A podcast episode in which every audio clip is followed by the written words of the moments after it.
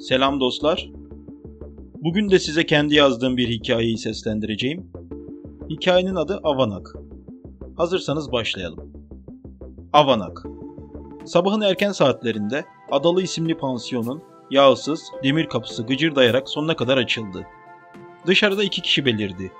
Bunlardan birisi takım elbiseli, kravatsız, iri gövdeli, suratı genellikle asık bir adamdı. Kendisine balkon cevat derlerdi. Aynı zamanda pansiyonun sahibiydi. Dışarıya çıkar çıkmaz yuvarlak, kalın parmaklarını ovalamaya başladı. Yüzü sert ve kederliydi. Peşi sıra gelmekte olan delikanlı ise iki hafta kadar önce köyden gelmiş, sessiz, soğuk bakışlı, kendi halinde bir köylüydü. Omuzlarına oldukça kısa gelen bir gocuk artmıştı. Köyde ona Avanak Reşat derlerdi. Reşat bu sabah altıdan beri uyanık ve heyecanlıydı. Ona bir gece önceden işçi arayan bir fabrikadan söz edilmişti. Bu sözlerin sahibi Cevat Bey'di. Reşat'ı bir işe sokmayı kafasına koymuştu bu adam. Biliyordu ki Reşat gibi niceleri her gün bu şehre geliyor, kötü emelli insanların elinde toza, çamura karışıyordu. Ama hayır, göz göre göre bir gencin yok olmasına seyirci kalamazdı. Başkası neyse ne, o yapamazdı. Bu yüzden kendince elinden geleni yapmaya çabalıyordu. Örneğin Reşat'ı pansiyonun en iyi odalarından birinde düşük ücretle ağırlıyordu. Her konuda yardımcı oluyordu. Ah şu Reşat bir parça zeki olsaydı neler olmazdı. Ama olmuyordu. Reşat kötülükten habersiz, saf bir yabaniydi. Ensesine patlat, ekmeğini al misali. İkisi de bir süre kaldırım boyunca yürüdüler. Cevat Bey konuşuyordu. Reşat oğlum, sana tembihlediklerimi aklında iyi tut. Neydi bunlar? 1. Her işte çalışmaya azimlisin. 2. Köyde her işi ustalıkla, kolaylıkla yapabiliyordun. 3. 150 liradan az maaşla geçinemezsin. Şimdi ben işverenmişim gibi tatbik edelim bunları. Adın neydi senin? Reşat Karlova. Seni kim gönderdi buraya? Ha? Seni diyorum oğlum. İş var diye buraya kim gönderdi? Ha sen.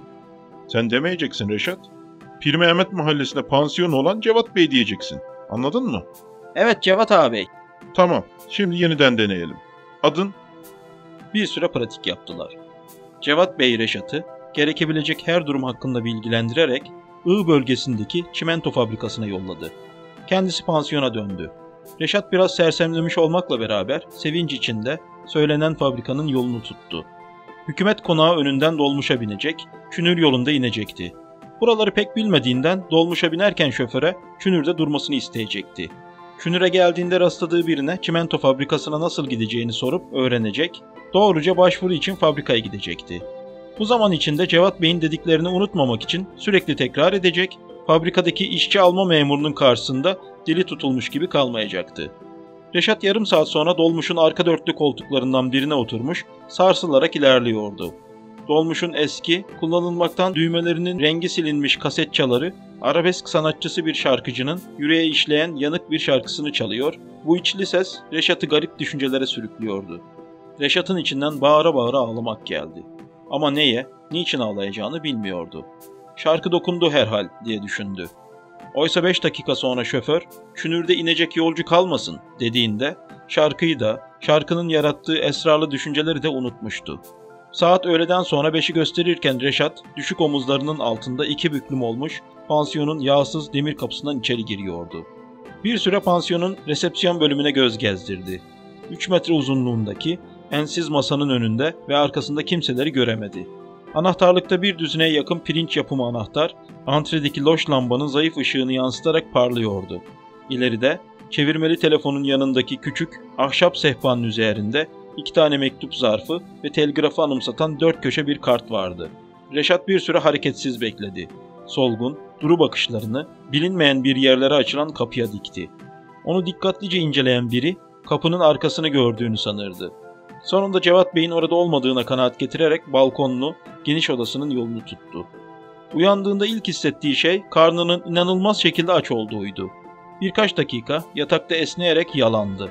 Ardından elini yüzünü yıkadı. Aşağıya resepsiyon bölümüne indiğinde Cevat Bey'i uzun masanın arkasında bir takım kağıtları inceler buldu. Cevat Bey pansiyonun bu ayki giderlerini hesaplıyordu. Masrafları çıkardıktan sonra eline geçen kârı bulmaya çalışıyordu. Tuhaftı ki bu ayın gelir giderleri denk düşmüştü. Bu duruma canı sıkıldı. Yüzünü buruşturdu. yakın gözlüklerini gözünden çıkarırken Reşat'ın az ileride kazık gibi dikelmiş kendisini seyrettiğini gördü. Az önceki sıkıntısından sıyrılarak nereden geldiği bilinmez bir neşeyle Oo Reşat döndün ha? Ne zaman döndün? Ulan ne acayipsin. Adam ben geldim demez mi yahu? Reşat konuşmaya hazırlanıyordu. Ama Cevat Bey ona fırsat vermedi. Söyle bakalım görüşmen nasıl gitti? Çalışacak mısın fabrikada? Bilmem ki ağabey. Dediğin gibi vardım fabrikaya. Ben işe gireceğim. Sorumluyu aradıydım dedim. Bana işçi alan memuru tarif ettiler. Gidip kapısını çaldım. Nasıl karşıladı seni? Nasıl karşılayacak? Kapıyı çaldığımı duymadı diye ikinci kez çaldım. Ses yok. Üçüncü de çaldım. Ses yok. Bir daha çalarım. Cevap vermezse giderim diye düşünerek dördüncü kez çalacaktım ki içeriden biri gel dedi. Meşgulmüş demek ki. Ee, Ese ağabey, seninki arka arkaya kapıyı çalışıma kızmış. Başladı bana bağırıp çağırmaya. Yok kimse bana kapıyı çalınca ses gelmezse içeridekinin işi vardır dememiş miymiş? Yok bende bunu düşünecek kafa yok muymuş? Yok efendim fabrika fabrikalıktan çıkmış tımarhaneye dönmüş. Velhasıl ağabey beni bir payladı, bir payladı. Hani bir ara keşke yer yarılsa da içine girsem dedim. bak terbiye size. Madem beyefendi rahatsız olmuş, ne diye? Bekleyin, biraz işim var diye seslenmemiş. Açıkçası oğlum Reşat, benim bu zamanda böyle yerlere hiç itimadım yok. Ama neylersin? Gel yanımda çalış da diyemiyorum. Kar yok, kur yok. Neyse, sen sonrasını anlat bakalım. Ne oldu? Sonrası ağabey beni paylarken birden aklına geldi herhal. Sen ne için gelmiştin buraya diye sordu.